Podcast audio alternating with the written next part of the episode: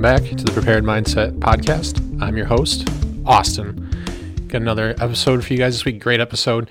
Uh, really applicable topic, uh, given everything that's going on right now across the country. Uh, you know, it's been making headlines uh, pretty much everywhere, regardless, you know, of what news outlet you're looking at. But, um, you know, you got these massive winter storms that are just now, you know, they're clearing up and we're, we're seeing the recovery phase in motion in those, you know, really uh, hard hit areas in the South, like Louisiana and Texas, that didn't really have infrastructure in place. So it felt like it was appropriate to do some discussion on, on cold weather prepping. You know, uh, we're we're based here in the Metro Detroit area, up here in Michigan, the, the you know the Great White North, and honestly, this is the warm part of the state, really. But we're used to this, right? You know, you saw the memes.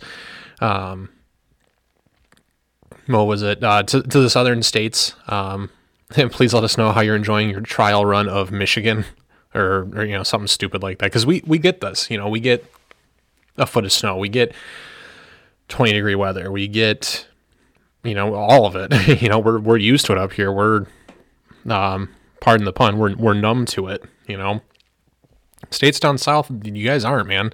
And I got an uncle that lives in uh, Tennessee that told us when we went down there to visit, and this was probably 15 years ago, that they uh, that they'll cancel school for an inch of snow. And we laughed. We go, "Come on, seriously?" I go, "No, no, seriously. We they don't have salt or anything, or you know, or sand and stuff readily available there to do the roads, and the buses can't get up the because everything there is so uh, hilly and mountainous. You know, the, the the vehicles can't can't get up and down uh, the roads easily and safely. More importantly than that, uh, safely with kids. So if they got they got an inch of snow, no matter how cold it is or isn't or whatever, they, you know, if there's snow or any kind of ice or anything, they they cancel school. Um, and when you think about it, I mean, it makes sense if you if it doesn't happen all the time. I mean, look in in the Dallas, Texas area, whatever. Uh, this was historic. This was record setting for them.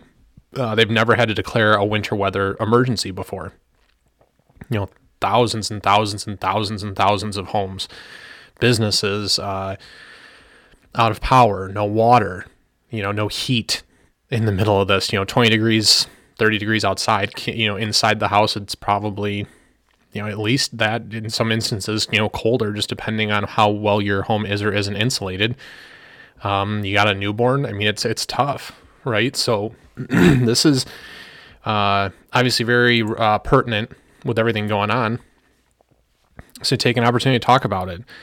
Um, it it's important to have necess- you know the necessary precautions taken because uh, you know, and that's, that's what this is all about, right? Is planning for the what if, not the could it, will it. You know, it's easy to say that'll never happen. You know, uh, we talk a lot about shooting and defense here, right? Oh, I'll never get robbed. Oh, I'll never be in a situation that's a potential, you know, mass shooter situation. I'll never be whatever. Probability says that you're right. However, um, real world experiences lead us to believe the contrary, right?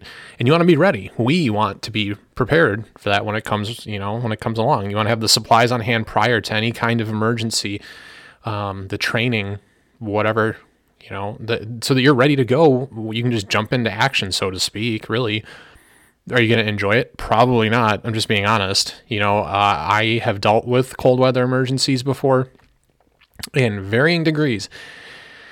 And I can tell you at no point did I enjoy any of it. Just because I'm used to the cold weather does not mean that I enjoy the cold weather. And most people up here will tell you the same thing. Um, you, you know, you're into winter sports. That's that's different. Um, you know, and, and those are a whole different breed of people themselves. Uh, but the average person, you know, we don't look forward to snow blowing and shoveling snow and the frigid weather. Um, so let's let's just let's start talking about this. You know, what's the most important thing? Um, really, I don't know if there's any one most important thing, but let's start with uh, you know food and rations. You know, drinks preparation. Okay. Um, it's easy to say, well, you got water in the tap, so you got that, and then you know, as long as we got some stuff in the house, we can cook. Well, okay, so now if you if you take away water, right? Let's say the water supply is cut off because maybe you live in an older home and uh, your pipes frozen burst, now you have no water, or the water main up the street froze and burst or whatever, you know, um, you don't have any water. Okay. And if the gas goes down because everyone's trying to crank up the heat in their homes and they shut down the gas lines or they over they regulate it, whatever, you're kind of not looking at the same set of circumstances you normally are. So, you know, um, I seen articles online and stuff. People were taking shovels and buckets full of snow and they were taking into their their sink, um, their their bathtubs, filling their bathtubs and stuff with with snow, so that when it melted, they had water to use either to to drink, um, to make food with, to clean, I guess, with if you had to. Uh, you know, and, and something to, to think about with that is water expands as it freezes, right? Most liquids, if you, you recall your days in, in your, your basic schooling, most liquids contract when when frozen, right? Water expands when frozen. Okay, that's why you don't ever fill your ice cube trays all the way up to the top because if you do, it'll over you know when it freezes, you'll have one big ice tray block block of ice instead of several cubes. So the reverse then is also true, right? when it melts, and that's not just ice, that's snow, right? When it melts, your your bathtub full of snow is not is not now a bathtub full of water. Your bathtub full of snow has turned into a, you know, maybe a third to a quarter way full of water. Okay. And that's something to think about because how many times over, if you're trying to get drinking water gathered, how many times over are you going to have to fill that to fill a gallon? Or if you have a family, multiple gallons of water. B, how clean is that water? Do you have a purification system? Do you have, um, you know, bleach that you can mix in with it? Do you, do you know the the computation, the you know how much the ratio that you need of uh, bleach to water to purify it? it? Do you have a life straw? Right, those are survival camping type tools. You can drink water, you know, because I know it's snow and for years, you know, the working theory was, oh, it's rainwater, it's clean, it's it's more pure. Well, I mean, yes and no with all the crap that we put out into the atmosphere these days. Yeah, in theory, it's clean water, but it's all, you know, who, who's to say? I mean, you can risk it. I'm sure it's probably not that big of a deal. Uh, you know, I don't even want to say that because I'm probably wrong. Do you have a way to purify it, right? um, boiling is pretty much out of the option because, well, one, you lose some water to evaporation, which is already the issue.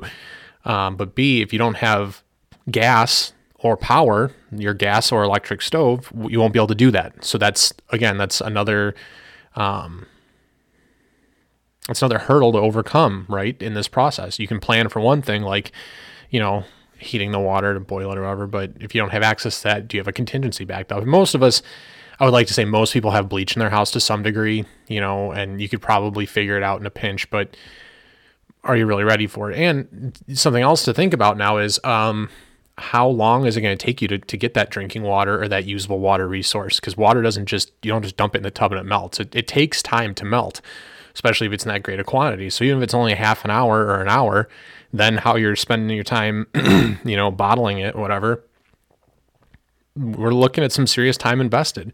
And if you have kids and stuff, that means that what's more than likely happening is while they're sleeping at night, you know, I would assume if you're a two parent household, you're you know, one of you keeping the fire going overnight if you have a fireplace, which I hope to God most people did. Um, you can keep a fire going. Um, and the other one is sitting in the bathroom, bottling up water, trying to make sure there's enough water to drink and, you know, do whatever you got to do with wash your hands. God knows we're in the middle of a global pandemic right now. That's also an issue. Uh, oh, and let's not forget flushing the toilet. You have to fill the water tank yourself because the water's off that means your toilet doesn't flush but one time. And people still eat and drink, which means people still go to the bathroom, which is a pretty big one on the list of stuff you got to take care of.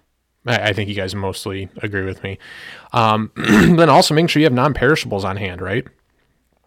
You know, do you have food that can be made with, you know, some water? Um, do you have food that can be made uh, without a microwave. You know, I don't I don't want to say everyone's got to be sitting here eating MREs and stuff, but this is also why we talk about dried fruits and stuff being good. You know, to to have things like raisins sometimes, um, granola bars, granola in general, dry goods like uh, like nuts, almonds and peanuts. They got protein.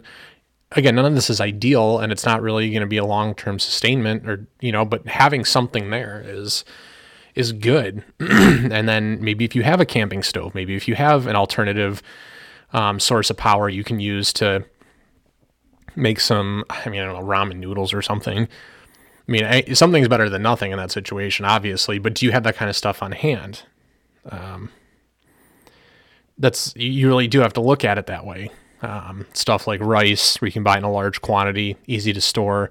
Is it the greatest meal in the world? No, but you don't really have a whole lot of uh, alternatives. Um, the next the next thing I had on the, to talk about really is is gasoline, and I think it's something that's taken for granted for a lot of reasons. Most people keep a one gallon gas can in their garage, uh, which if you're like me, you try to make sure it's full most of the time, but realistically, it's usually half a half a gallon or less. It's it's for lawn equipment, right? You're mowing your lawn, you're trimming the, the hedges, the shrubs, whatever you got going on, a weed whip, whatever. but that can be used to run a household generator. Okay. My parents, growing up, my dad took a class through work or something where they taught you how to build and uh, disassemble and rebuild and, and troubleshoot generators. So, as part of the course curriculum, you were you were allowed to keep the generator that you worked on and built, right? So that was cool. Um, and we did have in a couple of the real hot summer months, um, when I remember growing up, we we pulled the generator out. We were able to hook it up to uh, the house, and we were able to run an extension cord so we could at least keep the fridge going so food didn't spoil because that was really that's the big one right? Um, is making sure the food didn't go bad. I mean in the summer you can you know we had a neighbor with a pool so you go cool down there. I actually remember my freshman year yeah my freshman year of uh, band camp right? Hold the jokes. I was so i was in northern michigan uh, where they have a co-op up there for power and stuff. So when we had the the massive brownout or blackout of 03 uh, we still had power up there. These little shitty rinky-dink cabins we were in. There were, you know, we had Christmas lights running in there, and the you know the kitchen was everybody. We were just life is normal. We had next to no idea anything was going on um, until about a day and a half in when one of the staff members told everybody because they got a phone call about it. but my you know, you didn't you ran the generator as best you could. Gas stations were out of power, so whatever gas you had was what you had. Um, you you went and bought as much ice as you could find, and uh, I think they, they said they wound up hanging out at the neighbor's house in the pool, in and out of the pool most of the day, hanging out, just drinking, kicking back. I mean, what else are you gonna do, right? Um, but yeah, depending on your your setup with the generator, um, runs off gas. Now, if you have one of these plumbed in ones off of natural gas, if natural gas is still running and not the situation you had in Texas, okay, that could be fine. Um, that generator can then kick in and can run your furnace. You have power to your stove and stuff. That's they're a good idea to have. They're just expensive to get. Um, the other consideration for this, okay, and I ran into this personally because I was not ready. Um, you know, and I feel like we get this a lot with weather people, right? Oh, hey, six inches of snow coming, eight inches, ten inches, whatever, you know, of snow coming, and then you get half of that. And it's like, yeah, you guys are right half the time. I don't know how you people keep your jobs, right? All the, the jokes go on about um, the reliability of weather people, right? so we have a snowblower. Um, I did not have any two cycle gas, which any of you guys that own a snowblower that's a two cycle or, or really any um, you know two stroke two cycle motor, uh, it's a gas oil mix that it runs off of. Normal gasoline will jack your shit up. You can't run it off normal gas, right? So usually you have a second gas tank with you can mark it with marker or it's a different color or something like hey hey stupid don't put me in the in the lawnmower you know? Um, I know growing up we had a metal one that was the mix that we never touched because we never did any of the extra stuff. My dad always did that. It was for our edger and I think maybe the weed whip was the edger. We had a couple uh, and yeah and the snowblower. Okay all ran off of that gas. Um, and we just used the regular plastic one that had normal gas in it for mowing the lawn when we were growing up. Um, so talking about snow blowers, okay, here recently we got dumped on. We got like 10 or 11 inches of snow. And I was not able to run my snowblower because I had no gas. Let me tell you how awesome it was to, and I'm 31 years old. I'm in relatively good shape, good health, uh, you know, able bodied and all that. Because we'd already had so much snow this year, I was running out of places to put it along the side of my driveway. Where I'm at. There's not a whole lot of easement on between that you know the side of the driveway and the neighbor's house. And he has a, a, privacy fence too which gives you even less space then to kind of move that snow out of the way. So i ended up shoveling just straight down my whole driveway until i got out to where the yard is um, which is probably a good at least 40 feet. Um, and at one point i was moving a pile of snow that was three and a half feet tall and I, it took me an hour and a half to do just the driveway not even the whole backside of the house where we have a patio and stuff, just the driveway. Thank God my neighbor who has a snowblower was nice enough to come through and he did the sidewalk, did a sweep down and a sweep back. So all I had to do was basically just do the last like four inches. And that was just because I, you know, it irks me to have people that will do like a shovel's width and, and call that done on the sidewalk. You know, do do the sidewalk, man. People walk their dogs, people are out walking and stuff, especially during the pandemic, trying to get outside. I digress. Um, but it took me an, an hour and a half or an hour and 40 minutes just to shovel out my driveway, right? Um, and my front porch. It would have definitely been probably two hours, if not a little over, had I had to do my sidewalk as well. Um, and I did shovel out into the street a bit so that my wife didn't have a big old hunk of uh, hump of snow, I guess, at the bottom of the driveway. Um, those guys that don't live in states where you get a lot of snow blowing, uh, snow plowing, when they plow snow, it gets pushed up to the end of your driveway. They just come down straight down the middle of your street, and that's it. So it's like once you finish shoveling, if once they come through and plow, you got to go out and shovel out the bottom of your driveway again. Otherwise, if you keep driving over, you get like a, a rut of snow built up at the, the the end of your driveway. Which, if you drive a small vehicle or a low clearance vehicle, you can get stuck on that trying to get into your driveway. Um, or if your tires aren't in good shape, you, you won't get enough traction. You'll have to really work just to get up your driveway. Um, it's a real pain in the ass. Um, yeah, so that took me an hour and a half, hour and 40 minutes. I came in and I got my jacket off. I had a zip up, like fleece hoodie underneath that. Took that off and I was completely soaked uh, through my t shirt that I was wearing. Um, you know, and that's another thing to, to consider is that you're actually more likely to uh, get dehydrated in the cold because your body's working so much harder to keep your, your core temperature up and stuff. Um, so that's that's another consideration. You're out, you know, and you don't have that gas or whatever, you can't just, oh, well, I'll run to the gas station.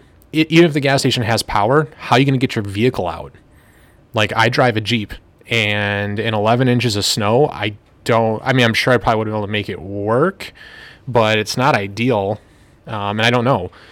Um, you know, we just recently got lease vehicles. My wife and I knew uh, lease vehicles, and she drove a small Chevy Cobalt before this. Definitely wouldn't have been an option for her to just you know, oh, well, I'll just go get gas and come back and then we can snowblow.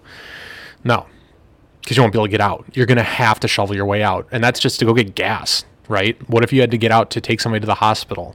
Go get food. Go try and find food.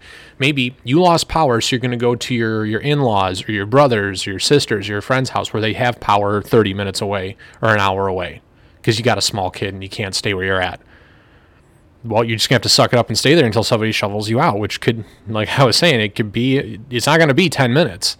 You know, it could be an hour, it could be two hours. Just depends. Um, so having that stuff on hand, that you don't get caught the way I did, you know, and I'm not embarrassed to say it because it happens to all of us, but I didn't have it on hand like I should have. Now I fixed that the next day, you know, we were all shoveled out, made sure we had it on hand. Oh, we're supposed to get more snow this week? Fine, make sure we have it. It ended up only being like two inches of snow, so we didn't need it for the snowblower, but not going to let it happen again. Okay, something else to consider firewood or Duraflame logs. And I know I get I got a friend that likes to shit on me for using Duraflames instead of going out and chopping wood. And I'm like, well, I mean, do I live in in a subdivision? All right, you can't chop the trees down here. The city fines and tickets you for that. So a case of Duraflames is like 25 bucks, which is about half the price of a cord of wood, roughly, um, but a lot easier to store. So, you know, um, if the electricity and the gas go out, that's no furnace, right? I just we were talking about that just a minute ago. Um, you know, and I've had friends uh, in the February months here, you know, February, March time, beginning of the year, where it's super cold, it's 17 and 20 degrees outside, and their furnace shit on them just quit. And you know, when it gets that cold in the winter, everyone's furnace is overworked. There's lots of work going on. People are calling these furnaces, these HVAC companies to get a, a, tech out. It could be a day or two before they they just have the resources to get somebody out to you.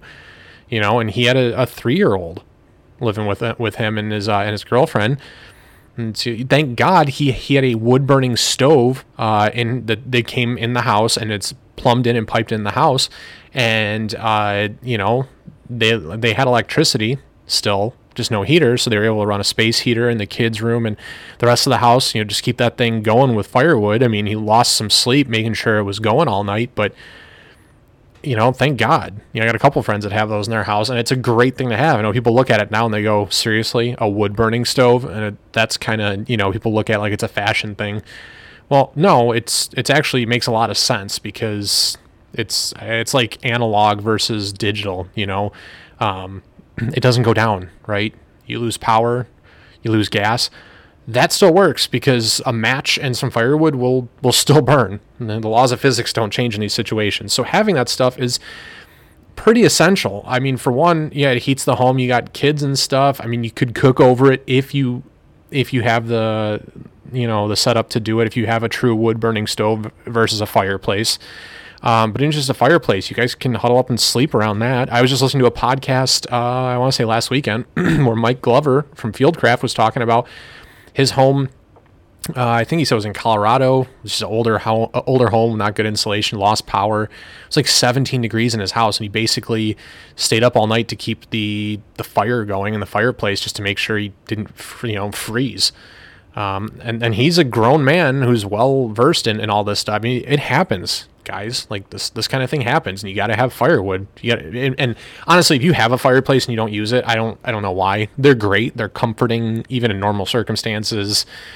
the ambiance and everything. Like I love mine. It was my wife's favorite thing about this house was our fireplace. That's why we opted for this home over a couple others. But um, make sure you guys have that on hand. Again, whether it's regular firewood and it or a Duraflame log, uh, you know, cases of that or something. And and if it's normal firewood, I say normal. If it's firewood, really make sure that you guys are storing that someplace dry, um, preferably elevated off the ground. I would say probably at least a couple inches off the ground, um, so it doesn't collect moisture and uh, the wood dries out properly. Wet wood won't burn.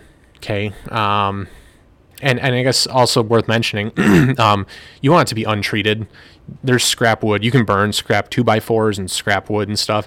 If it's varnished or treated or any of that stuff, it stinks. It smokes. It is not at all good to be burning in your home. So stay away from that stuff. You got unfinished or untreated uh, wood left over from a home project. Okay, probably get away with that. Um, in addition to whatever like actual firewood you have. Um, but anything treated, just stay away from it, especially if you got kids. You know, it's just not healthy for anybody. um, and make sure you have a way to start the fire, which seems kind of uh, intuitive to say, make sure you have a way to start it, but you'd be surprised how many people don't. Okay, you can buy. I know at Costco you can buy it's like a three pack or a five pack of those like the long stick lighters that you use just for lighting fires. Um, some have the flexible necks on them, which you don't really, you don't really need it, but fine. Or even just a Bic lighter. I recommend keeping a handful of those around the house. You know, I got some in a, in a go bag. Uh, they're good in uh, medical kits if you ever had to sterilize a needle. If you're somebody knows what you're doing with stitches or anything like that, it's just something nice to have. Or if you got to start a fire, right? Um, and past that, if a normal lighter's not doing it, you can also use household stuff to start it. You know, you can l- try lighting some news circulars and getting those shoved up underneath your uh, your stack of logs. Uh, another thing you can do, uh, you you can make pet balls if you have the stuff on hand, which is cotton balls and Vaseline, and you kind of just pull apart the cotton ball and get the little fibers out there, and those will catch real quick, but the Vaseline will burn for a good long time. So get one of those going with some kindling, like a newspaper or circular or, or some whatever you got to do, um, and that'll get a good enough flame going. You can catch the rest of your pile, uh, and get that fire going. Um, and those are the pet balls things. That's just a nice thing to have. You can. Um, I think the book I read, I believe it was the Clint Emerson book on survival, but uh, it might have been a different one. I don't know. You can you can store them in like a pill bottle, like you know six seven of those things in there, and a bunch of Vaseline, and it's kind of goopy and nasty, but you'd be damn you know glad you have it when you need it, right? you know, and this kind of all just carries together. Um, you know, just plan ahead, guys. And that's really what we're talking about here in general, obviously, is planning ahead for this stuff, but make sure you have laundry done. Um, food and meal prep. You know, laundry is essential because if you don't have clean, I mean, you can wear dirty clothes, obviously, but if it's an extended period of time, you're gonna be doing that enough as it is. So you want to have clean, and I guess more so dry um, clothes for your base layers and your your extra layers, right? Socks, jackets, hoodies. Um, if you lose heat and everything, blankets. And it sounds dumb, but yeah, blankets. Make sure you have extra blankets in your home. I can think of a handful of people. I'm pretty positive right now. I know that have one blanket in their home, and that's the one that's on their bed, and that's it. You know, have an extra blanket or seven we got a ton of extra ones here thanks to my wife. You know, she got some from family. I got a couple from an old job that were like promos. They have company logos and stuff on them, little thro- uh, fleece throw blankets and stuff, but they're great. You know, you lose power, you, two of them underneath uh, your normal comforter in your bed or something.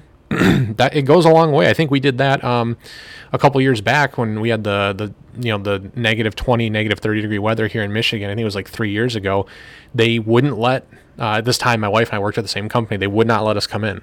They said stay home. Y'all got laptops. Stay home. Everybody work remote and we'll update you at the end of the day if you need to come in tomorrow. So i'll never forget this because we were having um, our flooring redone and our kitchen redone during this project and god love them the contractors showed up they were like an hour and a half late because one of their cars wouldn't start, but they, they showed up and they were going in and out of the house from our house out to our garage and back in, cutting up flooring, putting down flooring. And my wife and I were sitting in bed, uh, each with a fleece uh, blanket on us and then our comforter over our laps with our laptops. And the dog was huddled between the two of us for warmth. Um, and that was it. That we worked that way for a whole like nine hour day. I don't even know what we did for lunch. to be honest with you, I, we may have skipped lunch uh, or uh, I don't even I don't remember, but that it was definitely one of those circumstances where it's like, well, okay, at least we got the house and the heat's still going, you know. And that was one of those times that the power company regulated, you know, here everyone turn your thermostats down to 62 to help conserve natural gas and you know, and people, some people were pissed about it, rightfully so, because you still pay your bill. You should have access to it. I think there was a fire at one of the local tanks or something. You've got all these keyboard warriors jumping up online, you know, telling everybody how they're supposed to live. It's just, you know, shit you don't forget. This is annoying. It's always the people that, you know, don't have kids, don't have any animals, don't have a family or a wife or anything to think about. They're going to tell everybody else how they need to live their life and they have no right being pissed because we're all suffering together. Like, well, no, we pay a lot here in America for our utilities, and we take a lot of it for granted. I get it, but at the same time, like you're paying that money, you should be able to hold your your utility companies accountable to provide what you've paid for.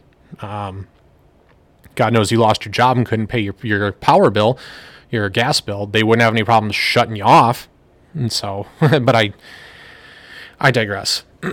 um, you know, and to that point, talking about being stuck in the house and everything, um, your your your home needs to be prepped too.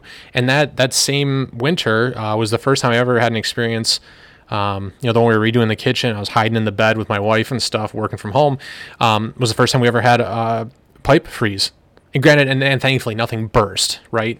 Um, but I just I remember going going to our half bath, uh, which is the back corner of our house, and you know taking a leak and going to flush, and then it didn't fill I'm jiggling the handle. I'm looking in the tank. I'm like, okay, what's going on?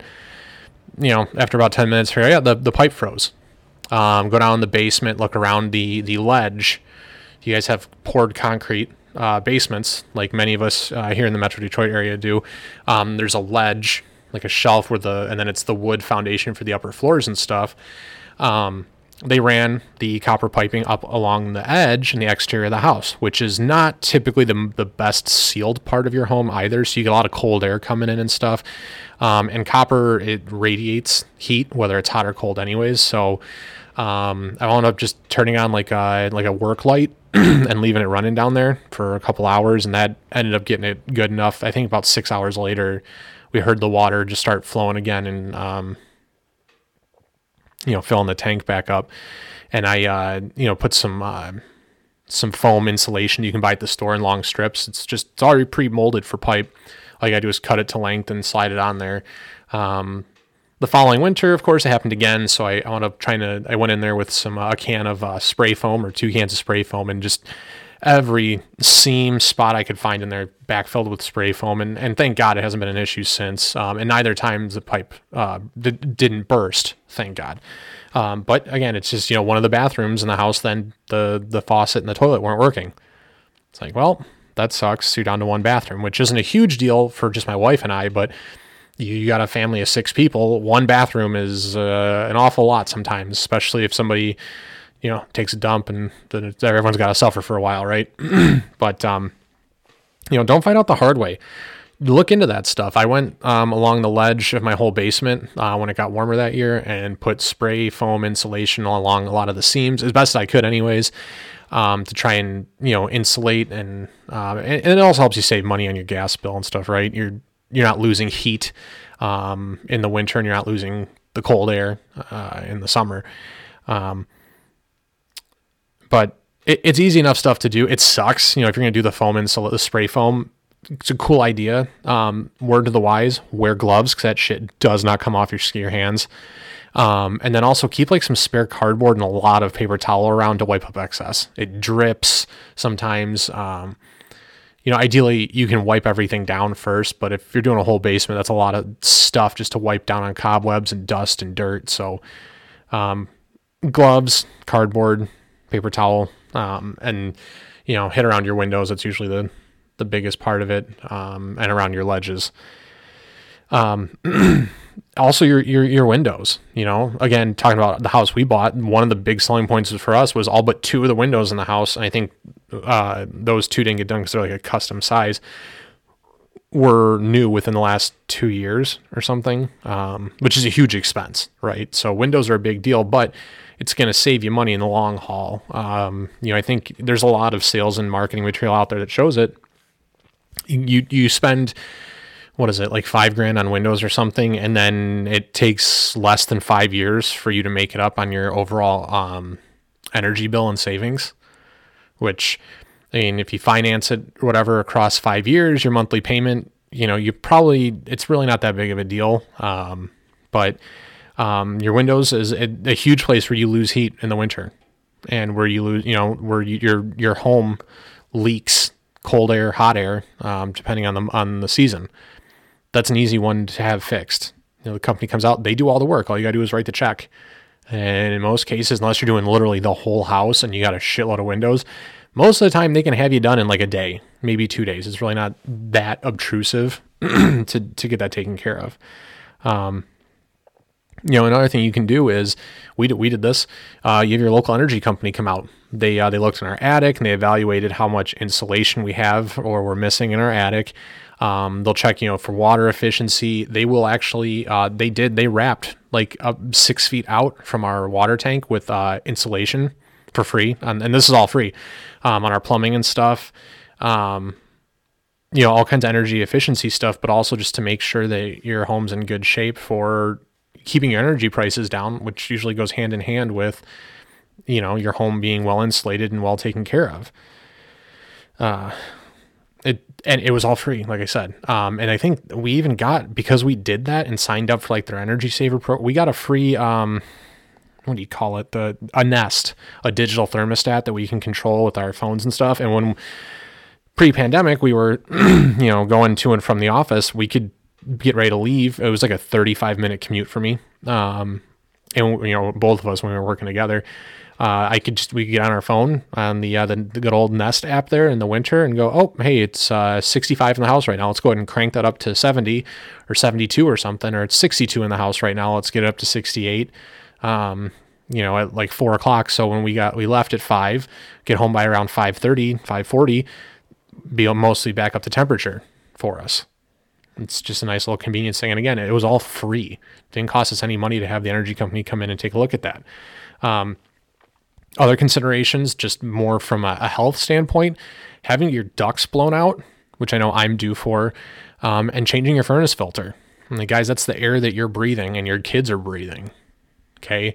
Uh, which I know I've been guilty in the past of not always changing my filter when I need to. Um, but it's also really easy to put that in the list of things that is just less less important when you're not spending much time at home. Um, for a lot of us who work a job, you're out of the house 11 to 13 hours a day with commutes and other stuff you have going on. And, you know, so it just doesn't, it doesn't, it doesn't seem like it's that big of a deal. Um, I can tell you, I've thought about it way more now that I've spent the last year working from home. It's it's huge for me, you know. I and and keep an extra filter by the you know or two. They they think they sell them in three and five packs. You can buy a whole box of them. I mean, furnace filters are not expensive. Um, if you get the really nice ones, I think at most you're paying like fifteen bucks. So drop the forty dollars, get three of them. If you know it's a real rough month or something, or spring and fall with all the dust and allergens in the air, cool. Maybe you go through one more than you normally do. They should be good for at least a couple months before you got to change them out, and then you know you probably feel better too. Especially if you're somebody who's suffering from a lot of allergies and stuff, which kills me because I know I got at least one friend who has severe allergy problems, and the dude never changes his furnace filters you know, it's like you, oh, I'm not paying twenty dollars for that. Like, well, why not, man? You'd probably feel a hell of a lot better. I, I don't get it, and that's it helps, you know, getting your ducts blown out because there's a lot of stuff that collects in your ducts. And again, it's stuff you're breathing and inhaling. So while it may not make you immediately sick, you probably won't feel as good as you could. Okay, um, we talked about generators and heaters before, but um, you know, obviously make sure the stuff has gas. And what I what I want to retouch on this is make sure the adults in the home, or if you have older children, beyond just having it, make sure they know how to use it. Um, you know, and I guess for most of your appliances uh, or devices, whatever you want to call them, uh, a snowblower, you know, if if it's coming down and you're stuck at work, like my dad used to work um, the afternoon shift. Um, so he'd be gone from like one in the afternoon until 10 at night. Well, six o'clock rolls around and we got eight inches of snow already. Okay, go out and, you know, snow blow for your mom. Okay, well, I didn't, we had one of those electric, when electric start snow blowers were first a thing, we had one. I didn't know how to do it.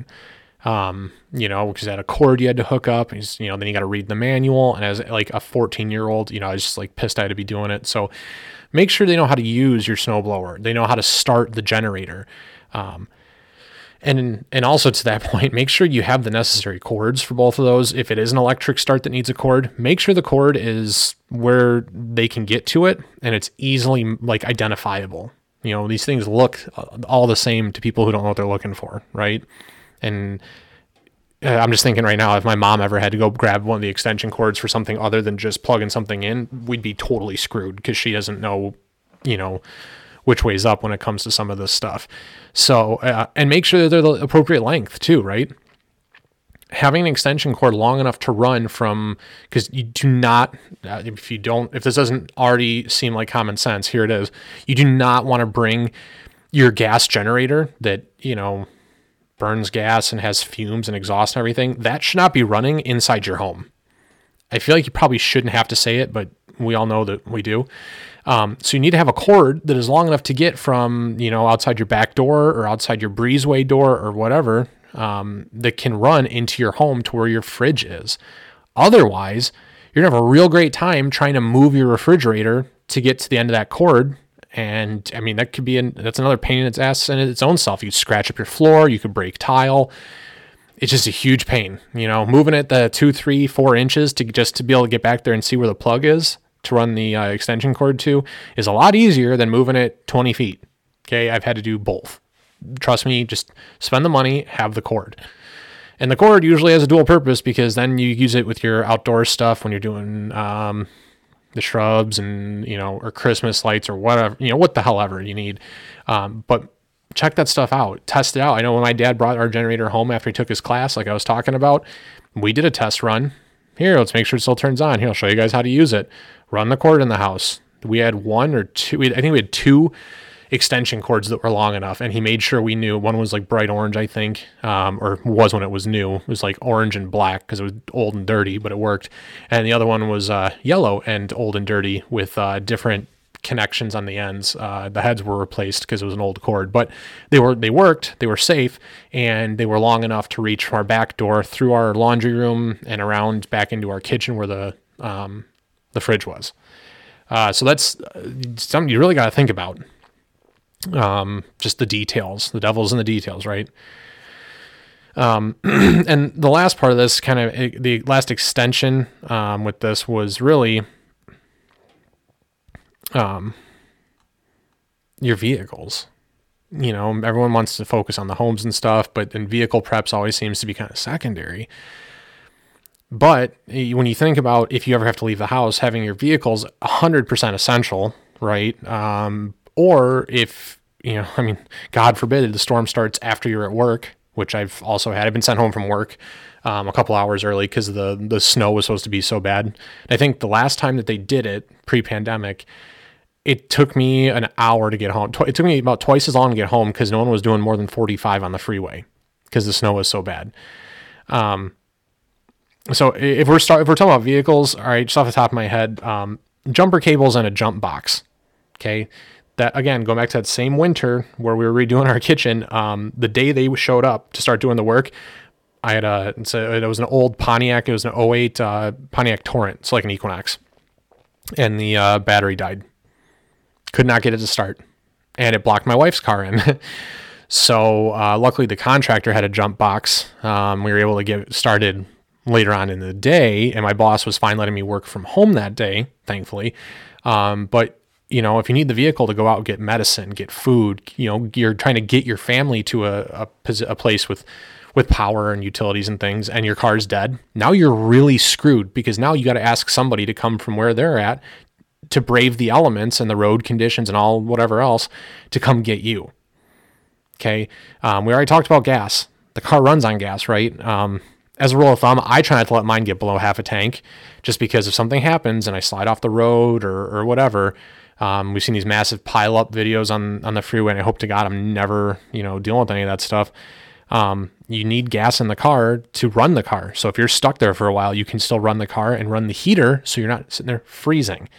Um, you know, and also if you if you have to go long distances to get supplies, like you're saying, you know, if you're leaving to go stay with your in-laws or something where they have utility, uh, utilities, they have power, they have heat. It could be more than a 10 minute drive away, realistically. Like I know my family is about 15 minutes away, but I also have friends that live further than that. You know, maybe if I had to drive 40 minutes or 45 minutes or an hour and a half to get to where there's power and stuff, uh, you want to have the gas to do that. You don't want to, you know, if where you're at immediately is out of power, that means your gas stations are also out of power, which means their pumps aren't running. They can't sell you gas. Okay. And however wide that is, that means that, you know, if it's a 10 mile radius, wherever you drive 15 minutes, you get outside a 10 mile radius, every gas station that's open at that, the fringe of that circle is going to be packed with people. And it's hard to contemplate, but gas stations do run out of gas. That can realistically happen. Um, so keep gas in your vehicle. I know it sounds like an obvious thing, but I also know a hell of a lot of people that run theirs down to a quarter tank or less, or people that don't fill their gas tank until the gas light comes on. Well, I got 25 miles. Like, yeah, it's really not the best way to do this, though. Um, so maybe, I don't know, do better. Tires, right? Tread life on your tires. I know um, snow tires and snow muds, whatever, are your, your best bet. They're not always 100% necessary, but they, they sure do help. Um, having a good set of all seasons in a lot of instances is enough. Um, but I mean, if you, you, go to your local tire shop, you know, a lot of times those for a, a, small fee, if you don't want to deal with it, they will store your tires for you and you bring them in at the change of seasons. They'll swap you over to your snow and muds and they'll store your all seasons or whatever and then vice versa when the seasons change they'll flip them back. Or it, those they'll put them in baggies for you. You can store them in your own garage if you don't give a shit. Or if you have a jack and a lug wrench you can change them yourself. You know just regular maintenance make sure they're balanced and stuff and inflated and all that.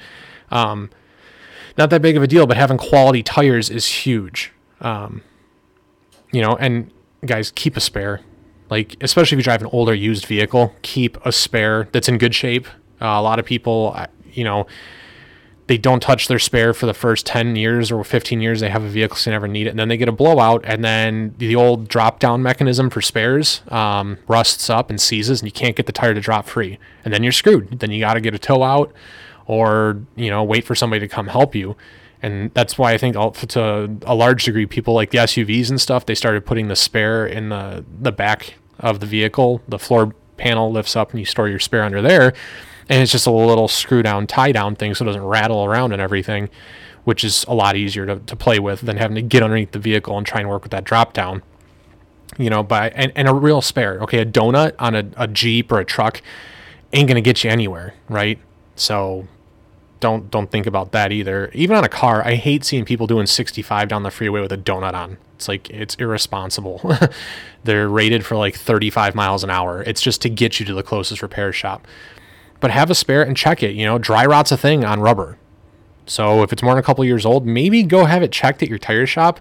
They'll be more than happy to check it for free because on the chance that it's bad, that means they get to sell you a new tire. And it's just one tire. It's an easy sale for them. And it takes their tire guy all of about, they don't have to balance it or anything because it's not going on a vehicle. It's going to take them all of about 20 minutes and they're going to make 100 bucks or 80 bucks on it. So, you know, they'll check them for free. You got to do the work to make sure that you're checking your shit and your vehicle's in good shape. Um, and then you know also make sure you're thinking about choosing your type of vehicle i know right now uh, lots of sales on vehicles and lease packages and stuff and with the stimulus packages we got i you know i'd heard from friends that work in at auto dealerships and stuff that you know at least towards the middle half of last year they couldn't keep inventory on the lots between the auto manufacturers being down on shutdown for the pandemic and people getting stimulus checks while they're still working and on unemployment and you know whatever reasons go on so people had extra money for down payments. Um, but if you're looking at getting into a different vehicle um, you know get I, I, the best thing i can recommend anybody is if you are in a smaller vehicle it like i had a, an old saab 92x okay it was an all-wheel drive manual uh, station wagon sat pretty low to the ground but it was all-wheel drive and i never got stuck in that thing same thing. My brother had a Subaru Outback. It was like a 98 or a 99 Subaru Outback wagon. And he actually lowered his. He slammed that thing. Um, still never got stuck in the all wheel drive. Downside, you know, if one of your tires goes bald or gets, you know, has to be replaced, you have to do all four. Um, you know, long story short, the differential will wear itself out trying to make up for the, the bad tread on one tire, um, and it'll ruin your differential um, with the all-wheel drive. So just something to, to think about. But that's that's why Subarus, which are you know the Saab 92X was essentially the Subaru Impreza wagon with different bumpers and stuff. Uh, just a little trivia knowledge there for you. But that's why I got it was because it was all-wheel drive and it was great in the snow. Um, but that's why they hold their value.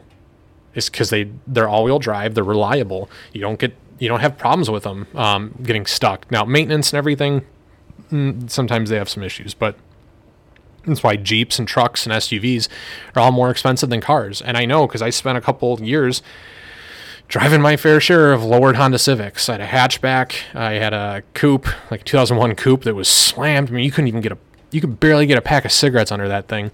Um, and I, I ripped the bumper, the front bumper off of it a couple different times in the snow, and that's ultimately why I got rid of it. It just wasn't practical for Michigan weather, and I couldn't afford to have two vehicles living at my parents' house. Um, you know, I was trying to save money to to, to get out. I, they wouldn't let me. My dad works for an American auto manufacturer. He wouldn't uh, let me park it in the driveway unless I was working on it, and then it was right back out in the street. So, um, ground clearage, clearance. I'm sorry, is uh, is a huge consideration. Um, and also, you know, look at storage space and capacity. You know, a little two seater. I've seen people lift. It seems dumb to me, but I've seen people lift like Mazda Miatas and stuff, which is cool. But it still only holds two people, and you have such a minimal trunk capacity. So while it might not get stuck, you're not taking much with you either. And you can tell, oh, I can pull a trailer. I can do that. No, you bullshit. Okay, in the snow, probably not doing great with that car. All right. Um, that's why the SUVs are more expensive, why trucks are more expensive. You can take shit with you, you can take people with you. And if you're looking at a truck, realistically consider your cabin space, right? You got a lot of cargo space, but if it's just a regular straight cab work truck, you can at best fit three people in there. You know, my dad had a, an old Ram for a, a couple years, and there was six of us in the family. So anytime we went anywhere, we took mom's minivan. He could only fit, and not even comfortably to an extent, three of us in the truck at once. Uh, he wound got he got rid of it. He wound up getting a big old Chevy Suburban, which we loved, but stuff to consider. Cargo and passenger capacity is a consideration. All right, you can put more stuff in there, especially if you're going to, I don't want to say bug out, but you got to go to a different location where you're going to be staying for a couple days until your heat and power and whatever come back up. Think about what you're packing up. Probably, if you had a, an infant, you got tons of clothes, tons of blankets, food, right? Uh, clothes for you and your wife, extra shoes, you know, stuff in the car in just in case, you know, like you don't you your normal uh, capacity uh, may not be, you know, uh, enough. You got a little like crew cab truck, may not be enough space in the back. It fills up pretty quickly. And then if you got a dog or something that you got to take with you because you obviously can't leave them there to fend for themselves, they move around when you drive. They don't just sit in place like a child does. Well, some children do. Um, but also having an emergency kit in the car is huge. Uh, I have one um, from Live the Creed. Uh, it's an emergency medical kit that attaches to the back of my headrest. It's got your very basic medical supplies on it. Um, it's got stuff like a, and a, and a space blanket, uh, tourniquet, things like that. So again, you slide off the road, somebody does a rollover, gets in an accident or something. You have the basic medical essentials there to help, or to you know provide to somebody else who may come along who knows how to do it. I saw a video somebody talked about. Uh, they sell breach pens now. You can use uh, as a civilian. You can cut people out of minor, uh, you know, collisions and stuff like that. That can be helpful. Now, if you don't know what you're doing, don't do it. Okay, because a lot of times you can end up doing more more harm than good. Um, but having stuff like that, space blanket, uh, an extra jacket. My wife keeps an extra jacket of mine in the back of her vehicle. That way it fits either of us because she's smaller than me. And she can always throw that on over her jacket if she's stuck on the side of the road or whatever. Um, hand warmers are an easy one too, right? Because they don't really start working until you break them open and, and shake them up. Um, and that little bit of heat, you can throw them in your boots, you can throw them in your gloves, uh, pockets, whatever. That will help you know, it's not going to fix everything, but that little bit does help. Okay. Um, and while we're talking about clothing choices, make sure you're, um, you you you have the necessary clothing on hand. Okay, up here in the, the northern states, we, we have a little bit more appreciation for it, but um, you know, have that stuff, even if it is just for the winter emergency weather. Uh, insulated clo- quality insulated clothing. Okay, um, merino wool used by a lot of hunters. Um, comes from merino sheep. It's great stuff. It's expensive, but it's it's good for all climates just because the nature of it and how it, the animal itself uses it uh, helps regulate body temp. It gets sweat away from you as vapor. It's good for all seasons. Um, you know, good for hunting and you know hiking outdoor gear. It's start it's really popular if you start looking into it, but it is expensive just because one of those specialty type items. Um, but you'll be glad you had it when you need it. Um, same with like Gore-Tex, which is also expensive. It's an artificial uh, fabric, water resistant. Uh, not real, not really as warm, um, but keeping yourself dry is pretty much number one on the list of how to retain body heat. Right. So if it's snowing, if it's pouring rain out, you, you know, staying dry is is key. Um, and both those are pretty lightweight because uh, I know a lot of us had those puffer jackets when we were kids. They're super big and puffy, and they kept you warm, but like you could, it felt like you were the the Stay Puft Marshmallow Man, right? Um, it's just not does not conducive. It's hard to get work done in those things. Just fit into small spaces. If you're on the side of the road, you got to slide underneath your car for something or whatever. You know, maybe you got to you futz around with the dropping that spare loose. It just not not as good, right? And then they tear open easily, and the the stuffing, the insulation, whatever what's keeping the heat in, starts coming out. I mean, just something to think about. Same thing like your boots and your shoes, waterproof or at least water resistant. Um, socks, socks are huge, right? Wet feet, um, not good. Uh, you know, wet socks on your feet will tear up your skin if given enough time. Um, so keeping like if you've got like an emergency roadside kit, throw an extra pair of socks in there, either for you or somebody else. It makes a difference. Uh, it's I remember from back when I was doing like marching band stuff and um, you you know we didn't stop for the rain because we only had the week we were at camp or whatever. So you marching through puddles. You're in tennis shoes that are meant to breathe to keep your feet cool, rather than hold water out. So you come back and nothing felt better. I'm telling you, nothing felt better than a, a clean pair of dry socks. It was like walking on clouds for that first ten minutes. Uh, it was an amazing feeling. Um, but then you know your gloves, your hats, your scarves. Uh, make sure the hat fits. I don't know about you guys. I have a huge dome um, and my mother used to, God love her, but she used to always buy us, like in the children's section, she would buy us hats and gloves.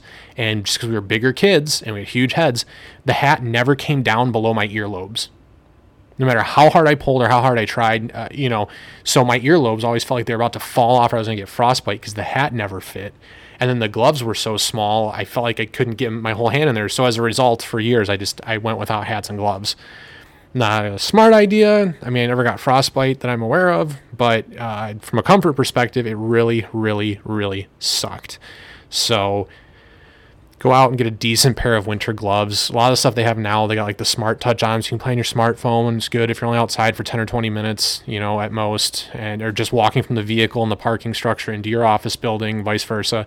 If you're gonna be outside for extended periods of time, you need something that's gonna insulate and hold in heat. That's prime consideration is not if you can swipe left on your Tinder profile, right? Uh, or how fashionable it looks. Um, and yeah, scarves. You know, um, they to me I, you know i had it because it, it went with the overcoat that i had for work and stuff but the more I, I use them now it like it plugs that gap right from your jacket up to your neck uh, your neck up to your head and everything and that's where your heat mostly escapes is through that neck opening on all your shirts. Um, so plugging that with like a scarf really helps keep you insulated and warm and it's it's actually really nice. Um, but just stuff to think about right? You know, uh, again, I don't think that most of the people that are dealing with all this stuff in the southern states are right now they're recovering. They're not still dealing with it, but are recovering. Most probably never thought they'd see it in their lifetime, and many never did. You know, or, or probably probably won't uh, again. You know, and think about how bad this is on top of dealing with with being in a pandemic. You know, supplies and stuff are limited as is. Um, supply lines and, and transportation and stuff is strained uh, without all of this added on top of it. So, the more you can do to be prepared for these kinds of uh, you know catastrophic life events, the better off you'll be, and the better off your family family will be. So, I hope this was helpful for you guys, and you know, kind of just shines maybe a light into what we do up here um, ha- as being used to this kind of weather. Um, I don't want to say we got it all figured out because we do get pretty hot in the um, in the summer months, but definitely not the way that states like Nevada, um, you know, and California and stuff can, you know, how hot they get and the humidity and stuff. So I'm sure there's some some tips on the other side of that that I'm not uniquely uh, privy to. But cold weather, we know cold weather up here. Okay, um, so hopefully, uh, if you're not somebody in the Michigan area, or maybe you are, and this this just you know helped illuminate a couple light bulbs for you and give you some ideas on how you can better prep uh, I made some considerations. Hopefully, this has been helpful. I, sh- I sure hope if you're one of the people listening that was impacted uh, by the, the weather that you're doing well and your family's all doing well, and you guys are on the road to uh, recovering and getting back to you know I just hate to say it, but the new normal that we've come to embrace with uh, with COVID. That's all I got for you guys. We'll have more coming at you next week. Until then, get out there and be prepared.